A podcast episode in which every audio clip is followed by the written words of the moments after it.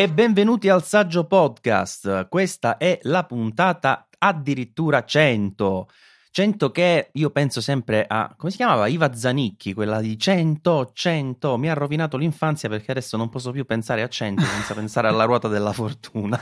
Io temo Vabbè, di ma... essere troppo giovane per, per ricordarmi quello, quindi E la voce che sentite, niente po', po di meno, dopo quattro puntate di assenza, che ritorna qui in grande stile per la puntata 100, è Luca. non potevo no, non farmi introdurre dai grilli. Ciao Maurizio, fa piacere essere di nuovo qui dietro. Tra l'altro parlavamo in prepuntata e sono in situazione così drammatica con i podcast che non ho neanche eh, avuto il tempo ancora di ascoltare le puntate in cui non c'ero, quindi disastro totale.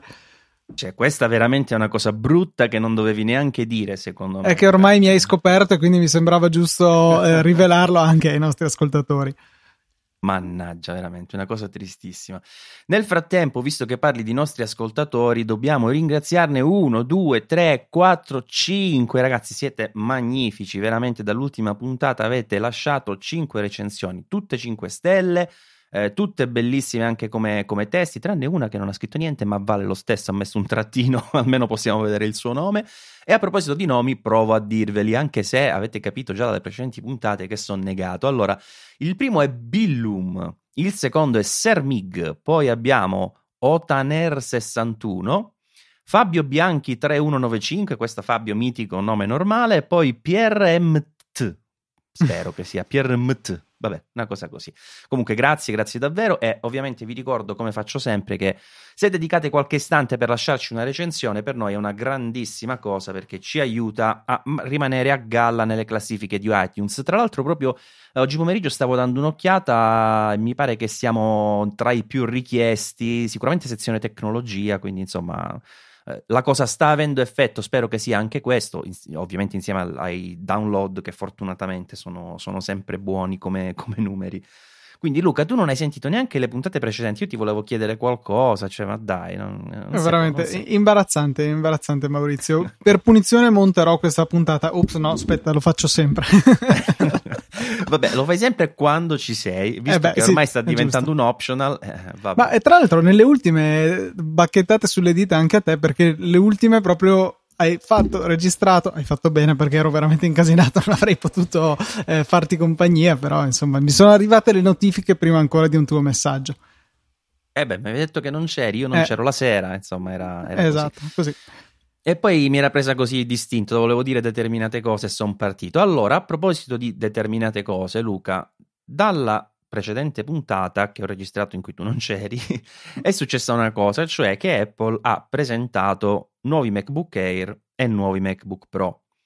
Ora, già dire nuovi è un parolone perché in realtà i MacBook Pro più che nuovi hanno solo presentato due, vari- due nuove varianti a base gamma, ma gli altri sono tutti uguali.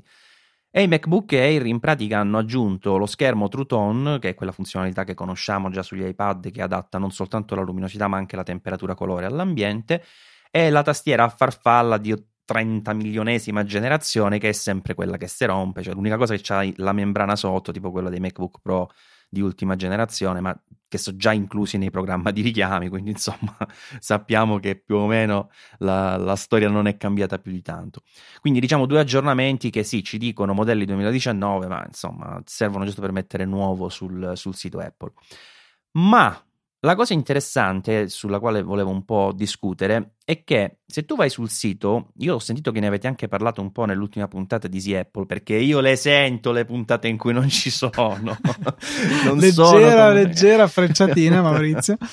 Ma proprio leggerissima. Eh, stavo vedendo sul sito Apple perché non mi ricordo i prezzi, ma credo che sia uh, il MacBook Air base 1279, se ben ricordo controllo subito giusto per non dire una... Eh, sì, 1279, invece il MacBook Pro base, sto andando a guardare anche questo, è 1549. Quindi in sostanza ci sono 270 euro di differenza tra MacBook Air base e MacBook Pro base. Ok, ora la cosa che ti volevo dire è questa. Mo, secondo te, un utente che va sul sito Apple e vede il MacBook Pro che costa 270 euro in più e ha sempre un processore Core i5 che però è a 1,4 GHz, invece quello dell'Air è 1,6 GHz. Quindi Dice, ma per più potente. devo comprare? Cioè, eh, bravo, perché devo comprare il Pro? Cioè, ma mi risparmio 270 euro, giusto? Corretto, corretto. Eh, sì, bisogna andare più eh, a fondo nella scheda tecnica per riuscire a cogliere la, le differenze tra questi due computer. Eh, sicuramente l, i due core in più del MacBook Pro sono quelli che fanno il grosso del prezzo in più e poi d'accordo c'è anche eh, una parte che va a finanziare una scheda video pur sempre integrata un attimino più robusta e un SSD che nel caso del Pro rimane veloce mentre nell'Air per eh, aiutare diciamo in questo leggero calo di prezzo che abbiamo avuto con questo aggiornamento eh, vede un attimino calare la sua velocità. Su questo ti volevo solo dire una cosa, che proprio stamattina eh, ho visto la recensione di 9 to 5 Mac sul MacBook Pro e anche il MacBook Pro comunque la, la, mm, eh, la, l'SSD praticamente uguale a quello dell'Air adesso. Ai. Cioè la parte... Sì, dis, allora la, la, lettura mi pare sia uguale, la scrittura se non erro è scesa di un tot. Ora se vado a memoria 400 mega, megabyte al secondo è diventata, quindi una roba tipo da serialata insomma, va, per capirci.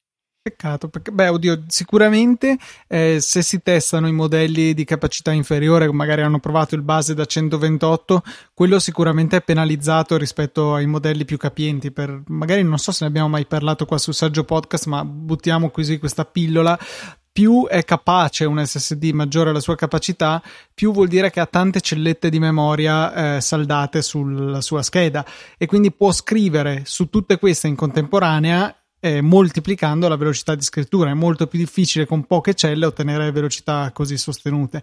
Quindi poca capacità dell'SSD tendenzialmente vuole anche dire un collo di bottiglia nella velocità. Eh, sia di scrittura che di lettura in realtà, perché comunque eh, è sempre sparsa su più celle. Giusto per dire, no, ok, risparmi sulla memoria, ma io dico ci sta perché non sono macchine che chissà che ci devi fare, no? Però, però, però, almeno mettimene un pelino di più. Cioè, ma sempre sti 128. Mamma mia, sta cosa.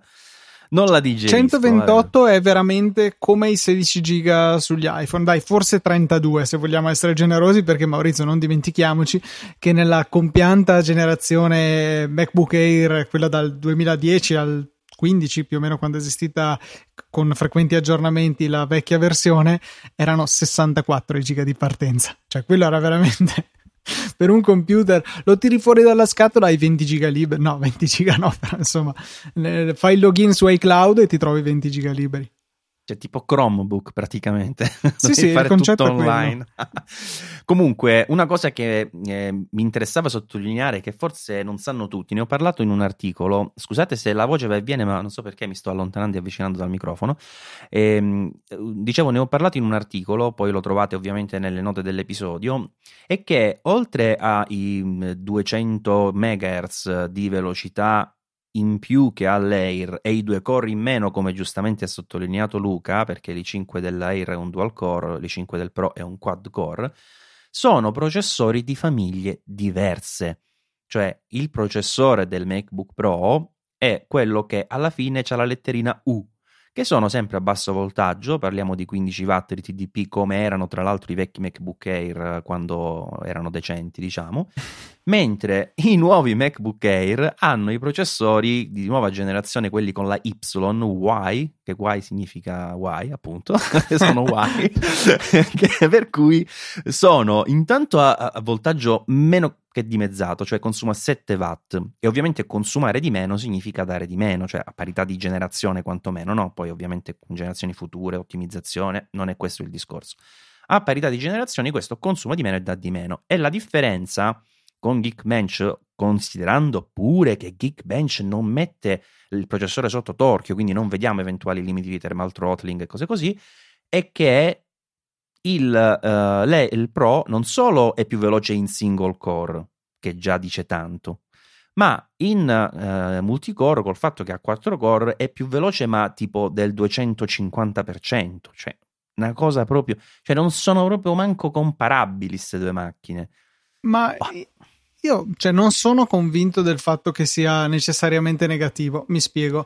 Eh, un Air più aggressivo dal punto di vista del prezzo, secondo me può giustificare un, uno scalino di prestazioni. Il fatto è che, come giustamente hai sottolineato tu, in questo momento lo scalino di prestazioni è molto maggiore dello scalino di prezzo. Cioè, quello che bisognerebbe fare è prendere questo Air così com'è e portarlo a 999 dollari e vabbè, magari 1099 euro. Allora cominciamo ad avere una distanza al portafogli che è simile alla distanza che abbiamo in prestazioni. Eh, ora come ora, veramente basta metterci quel tanto così in più, che poi tanto così sono comunque centinaia di euro, ma rispetto ai prezzi di queste macchine è comunque relativamente poco, per avere un abisso di mezzo e anche magari l'utente meno esigente che potrebbe andare benissimo con un Air dice ma cavoli con questa cifra in più mi prendo un computer che per le mie esigenze comunque ridotte eccetera eccetera ammesso che la tastiera non esploda cosa che in realtà è alquanto probabile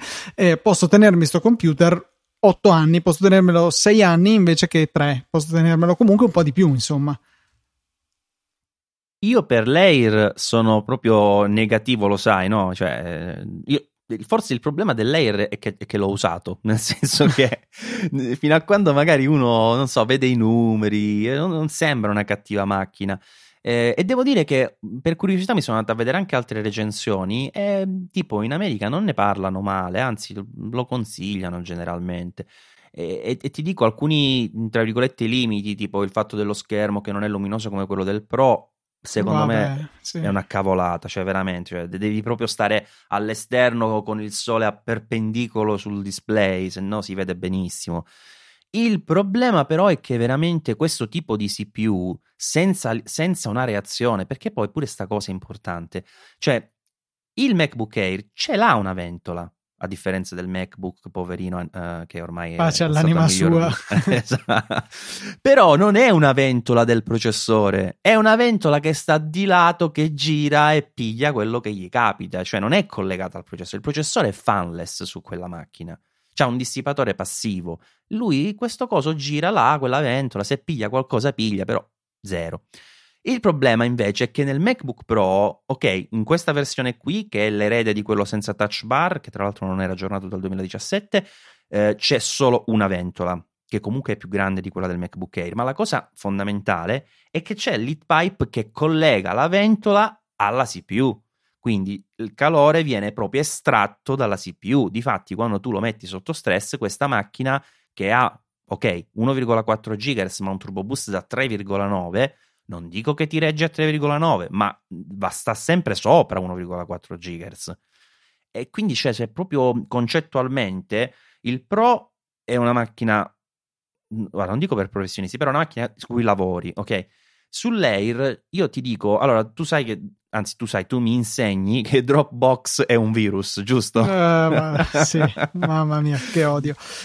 Adesso eh, sto ma... aspettando che iCloud abbia finalmente quest'autunno la condivisione delle cartelle per prendere l'icona di Dropbox e spostarla nel cestino.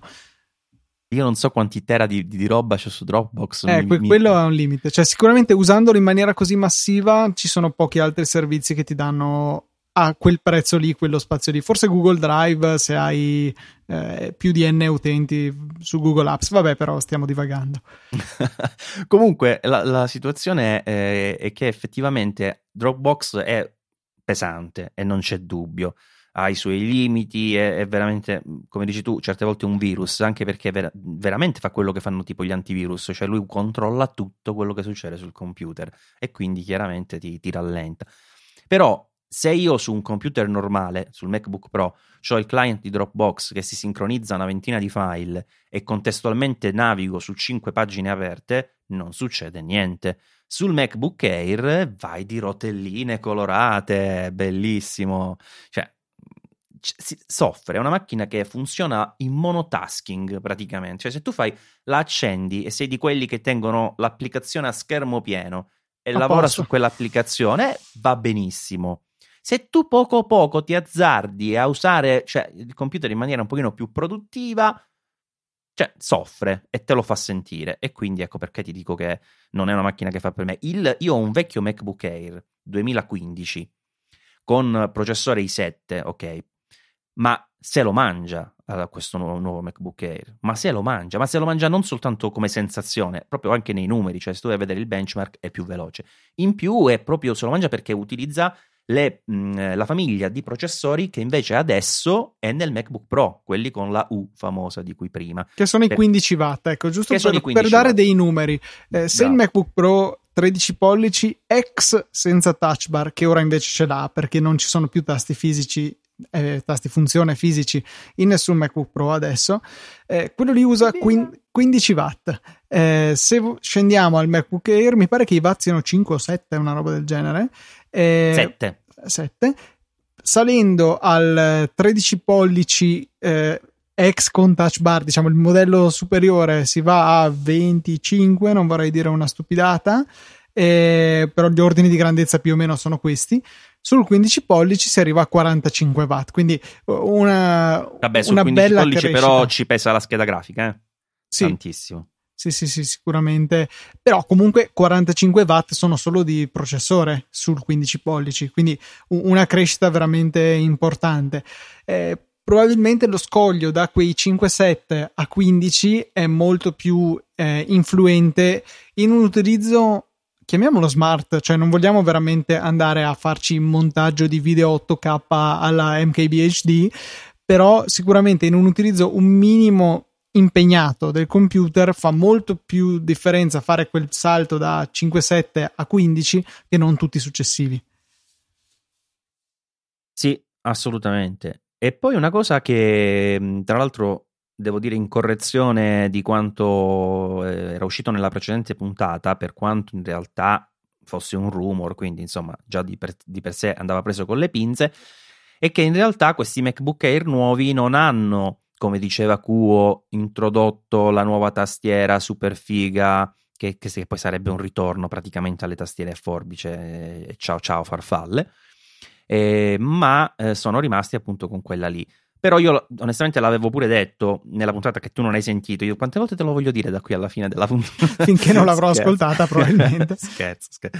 No, dico, l'avevo detto nel senso mi sembrava strano che eh, l'introduzione di una tastiera così rinnovata, così interessante, che comunque era anche un mezzo passo indietro, se vogliamo, rispetto al passato, eccetera, eccetera e, ehm, alla fine eh, veniva portata prima sull'Air che non su questo fantomatico MacBook Pro da 15, no, da 16-17 che ancora non si è capito pollici, eh, che dovrebbe arrivare invece entro la fine dell'anno barra inizio 2020. Eh, perché secondo me, ecco, se dovesse come pare arrivare questa nuova tastiera, avrebbe più senso metterla direttamente su un computer uh, che, che, tra l'altro magari anche più spesso, perché io credo che un minimo ritornare alla tastiera a forbice porterà un minimo di spessore in più. Ma no, Maurizio, che problema c'è? Toglieranno batteria. Molto semplice, cioè, la soluzione di solito è quella. Mi sembra una buona idea, assolutamente. Guarda, una bellissima idea. Già adesso i MacBook Pro i 15 pollici in particolare, che sono quelli che per la loro superficie sarebbero eh, più adatti a ricevere una batteria più grande possibile, già adesso non vanno neanche vagamente vicino ai 100 watt ora, che è un numero abbastanza standard, 99, 99 e mezzo, appena sotto i 100 è un po' il numero a cui si punta. Perché questo? Perché è la dimensione massima di una batteria che si può imbarcare su un aereo eh, una singola batteria non, non, può superare questo wattaggio, wattoraggio e quindi eh, tutti i PC di, di, fatto stanno appena sotto quel limite lì. Il MacBook Pro da 15, tipo il mio 2016, sta attorno ai 75-78, una roba del genere, se non ricordo male. Senti, ma no, forse 87. Tu dici di no? 87, 87 sono i watt dell'alimentatore. Ah, giusto, bravo. Però beh, mi ricordavo qualcosa, vedi, 87 almeno eh, il, numero, il numero c'era. per la cronaca ho provato, ero, mi sono trovato una mattina che non avevo caricato bene l'iPhone, eh, non l'avevo proprio attaccato bene al cavo e, e quindi l'ho trovato quasi scarico la mattina e ho provato a caricarlo con il cavo da USB-C a Lightning utilizzando il piccolo alimentatore da 87 watt eh, del Mac e effettivamente nel giro di 38 minuti ha messo dentro il 67% di batteria, una roba del genere. So anche questo, so anche questo. Però magari, ecco, tu, tu, ascolti Easy Apple, ma c'è qualcuno dei nostri ascoltatori del Saggio Podcast che ancora non conosce Easy Apple. Magari fare un saltino di là, sentire cosa abbiamo da dire io e Fede, tanto gli argomenti sono abbastanza simili. Magari c'è un, una piccola non sovrapposizione dei nostri due cerchi. Sì, no, in realtà poi alla fine non so come abbiamo fatto, ma nel tempo siamo sempre riusciti a mantenere due linee abbastanza diverse, pur affrontando più o meno stessi argomenti e con tutto che abbiamo uh, una voce comune, diciamo. Esatto, esatto. Senti, a proposito di, di, questo, ti volevo dire, ma um, visto che non ci sentiamo da, da, un po' e visto che comunque della cosa ne hai parlato con, con Fede, eh, e mi sembra che tu più che altro hai interrogato Fede relativamente a cosa ne pensava del discorso di Hive, cioè sì, hai detto anche tu qualcosa che mi sembra di poter riassumere in meglio così, no? Alla fine meglio così, era un po' esaurito, ecco, secondo me il, il suo interesse verso l'azienda. Però se, ti volevo dire che il passaggio secondo me più interessante che, eh, che hai tirato fuori eh, riguarda il fatto della legacy, cioè nel senso lui, anche se oggi non c'è più, che poi poverino, intanto non è morto, poi, poi, in realtà per come l'hanno dipinta la storia, lui continuerà a lavorare in outsourcing, sì, vabbè, sì, vabbè. Sì, sì, no? sì, sì, tizi e tozzi, vabbè. Però ehm, diciamo che bene o male, se tu, ok, Luca, eh, designer, domani dovessi andare a lavorare in Apple, già dall'esterno tu comunque sai cosa fa Apple, giusto? Giusto. Figurati uno che ci ha lavorato a stretto contatto e che comunque ha lavorato già sui dispositivi, perché bene o male non è che Hive si alza la mattina, va lì e disegna l'iPhone, no, ci, penso saranno 30, 40, non lo so quanti designer ci sono, ma non saranno pochi. E quindi in effetti il fatto che lui si allontani, cosa succede? Succede che se ne va un anello di congiunzione tra Dider Rams e i prossimi, perché lui alla fine, lo, lo detto mille volte, no? il design dei suoi prodotti è, è, proprio ispirato tantissimo a quello di Dider Rams e quindi adesso riprenderanno gli altri ad ispirarsi da uno che si è ispirato a Dider Rams, cioè, bah, non lo so, probabilmente non cambierà niente, insomma. Ma secondo me, eh, come già dicevo in Easy Apple, vedremo un attimino smussati i caratteri più estremi di Hive, cioè forse la sottigliezza a tutti i costi non sarà più così estrema. Appunto, eh, dicevamo eh, del, eh, del prossimo Mac che dovrà costringersi probabilmente a crescere un pelo di spessore per dare spazio a una tastiera eh, più spessa.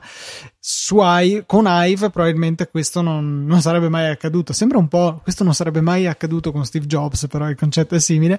E magari sotto la nuova guida che ci sarà, eh, questo sarà consentito.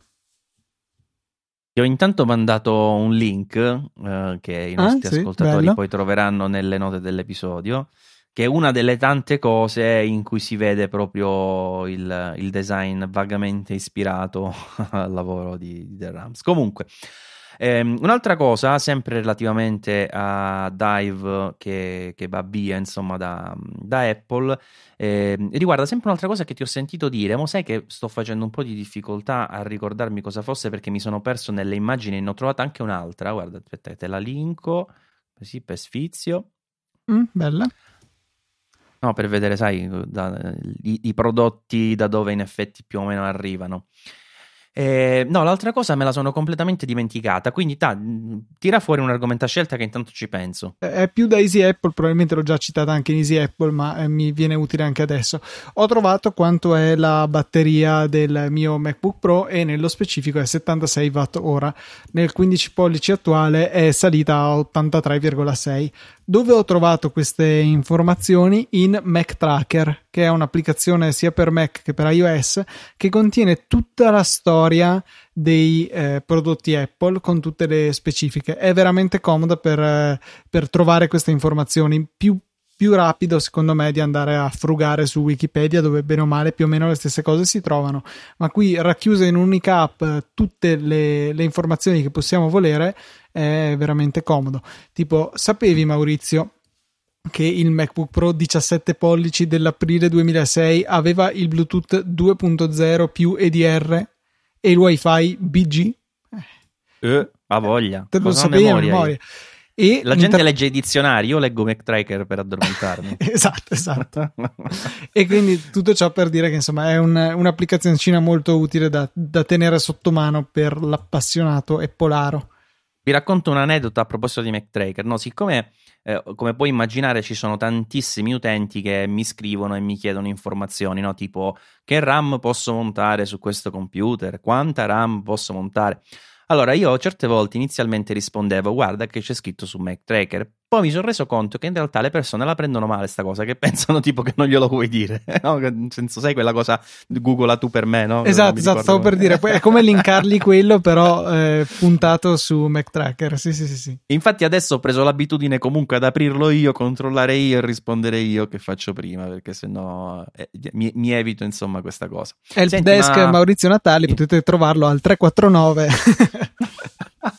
Ma a tal proposito, un mio amico mi ha fatto ammazzare dalle risate. Sulle storie di Instagram, eh, ieri mi pare, ha pubblicato un'immagine gigantesca con scritto. Eh, aspetta, no, te la, devo, te la devo proprio leggere perché è bellissima. Aspetta, eh. L'ho trovata è questa. Allora, non mi iscrivete per assistenza tecnica. Se volevo risolvere i vostri problemi, aprivo un negozio di riparazioni. Non mi mettevo a blaterare su internet. Mi ha fatto ammazzare. Si che... chiama Toto Racing 92. C'ha un canale YouTube, ma mi, mi, fa, mi ha fatto ammazzare questa cosa. Vabbè. È una cosa che tutti noi conosciamo. Quando, chiunque sia tanto così più, diciamo, esperto in materia tecnologica diventa automaticamente il punto di riferimento di parenti e amici tutti. Ma dimmi una cosa, che hai comprato al Prime Day? Non mi dire niente che non ci credo. Maurizio, ti farò... io personalmente niente, non ho comprato assolutamente niente. Ero stato tentato da quell'SSD da 1 tera SATA che era 81 euro, 82, perché volevo usarlo come disco di Time Machine però poi ho, ho, deciso che tutto sommato non, non, ne avevo veramente bisogno. Cioè, per una volta sono riuscito a essere razionale, cioè superare la scimmia e dire: Ma ne ho veramente bisogno? No, allora non lo compro. Il mio problema sono quei ware, ware, wow, si dice warehouse deal, una cosa del sì, genere. Warehouse deal, prodotti. sì. Cioè, quelli mi ammazzano perché cioè, trovi un prodotto. Io, per esempio, penso di aver comprato 5 cose da lì in questo Prime Day perché che ne so, trovo un obiettivo che normalmente costa 500 euro, che stava scontato a 400 e poi col 20% di sconto. E dai, cioè, e dai. È vero, è vero. Lì si trovano un sacco di affari, ma in generale, secondo me, su Amazon è buona norma dare un'occhiata quando ti dice, non so, tre prodotti nuovi da tot e poi spesso guardi e c'è anche un usato che generalmente è un reso fatto ad Amazon per un motivo qualsiasi. Il prodotto è perfetto e costa un tot di meno. Eh, però io normalmente non riesco a comprarli perché penso che, che tanto so che al Black Friday, eh, so che dici tu devi aspettare due volte l'anno, Black Friday e Prime Day, però sai, in quei due momenti li, li, puoi prendere col 20% e quindi fino ad allora non, non, non li prendo quasi mai usati da, da Amazon, aspetto sempre queste, questi due eventi, diciamo. Vero, vero. Però, cioè, diciamo che gli usati vanno e vengono, non è detto che tu li troverai. Sì, sì, sì, sì, sì quello è vero, non, non, sai mai cosa puoi trovare. Ma infatti me li ero, avevo fatto una cosa strategica. Una settimana prima mi ero trovato i prodotti che volevo, me li ero buttati nel carrello, salvati per dopo, e poi quelli che ho trovato, zac, ottima, ottima strategia. Eh, mi è andata male solo una volta con gli acquisti usati. Avevo comprato un, un Ubiquiti di quelli da esterno che ha le due antennine e ho trovato nella confezione sì il, l'access point, ma non le antennine che qualcuno si vede che ha perso o rotto, ha pensato bene di comprare un, un, nuovo prodotto, tenersi le antennine, fare il reso e io ho comprato quello che quindi ho dovuto a mia volta rendere ad Amazon. Invece a me è successa una cosa ancora più figa. Ho comprato un microfono che costava parecchio, costava 180 euro. L'avevo pagato di meno, ovviamente perché era nel, nel warehouse. Arriva, ok, scatola giusta, ok, confezione anche dentro giusta. Lo apro e dentro c'era un microfono da un euro. Quindi qualcuno lo ha comprato, si è preso il microfono buono, gli ha messo una ciofeca e gliel'ha restituito e non l'hanno nemmeno controllato. Sì, mi, mi, piace lo, lo, sforzo di anche andare a metterli dentro qualcosa invece che mettere un mattone, sai, tipo il classico luogo comune del, del videoregistratore all'autogrill. Vabbè. Luca, eh, beh, direi che possiamo concludere qui, che dici? Ma sì, dai, stringiamoci un attimino la mano, stringiamo una mano ai nostri ascoltatori che hanno ascoltato il saggio podcast per ben cento volte ormai, è comunque un numero importante, arrivare in tripla cifra fa sempre molto piacere. E ricordiamo che appunto la cosa migliore per diffondere il verbo è se magari conoscete qualche persona appassionata di tecnologia, magari di Apple in particolare, che non sapete se ascolta podcast o no, beh, magari una menzione per questo potreste fargliela alla fine. Non è troppo lungo tendenzialmente, è in italiano che è abbastanza una rarità tutto sommato, magari può piacere e quindi fate un regalo a noi, ma soprattutto fate un regalo al vostro amico immaginario che avrà magari qualcosa da ascoltarsi. E cosa aggiungere di più dopo questa bella conclusione? Direi che possiamo passare direttamente ai saluti, anzi no, i contatti. Saggio Podcast, chiocciolaisipodcast.it è la nostra email, uh, chiocciola Saggio Podcast su Twitter, che però devo dire sto usando poco poco poco poco poco e questo già non rende abbastanza l'idea. Eh, ma se avete Instagram, quello lo stiamo usando un po' di più, ci stiamo anche divertendo. Instagram, se ci seguite, mm, chiocciola saggiamente underscore blog, che nome bruttissimo su Instagram, però saggiamente se l'era preso qualcuno che neanche lo usa, tra l'altro. Beh, quindi sono stato costretto saggiamente underscore blog. Ah, mm. che bel nome. Va bene, link nelle note dell'episodio e ci vediamo alla 101esima puntata perché il mondo continua e il saggio podcast pure. Ciao Luca. Ciao Maurizio, ciao a tutti. Ciao.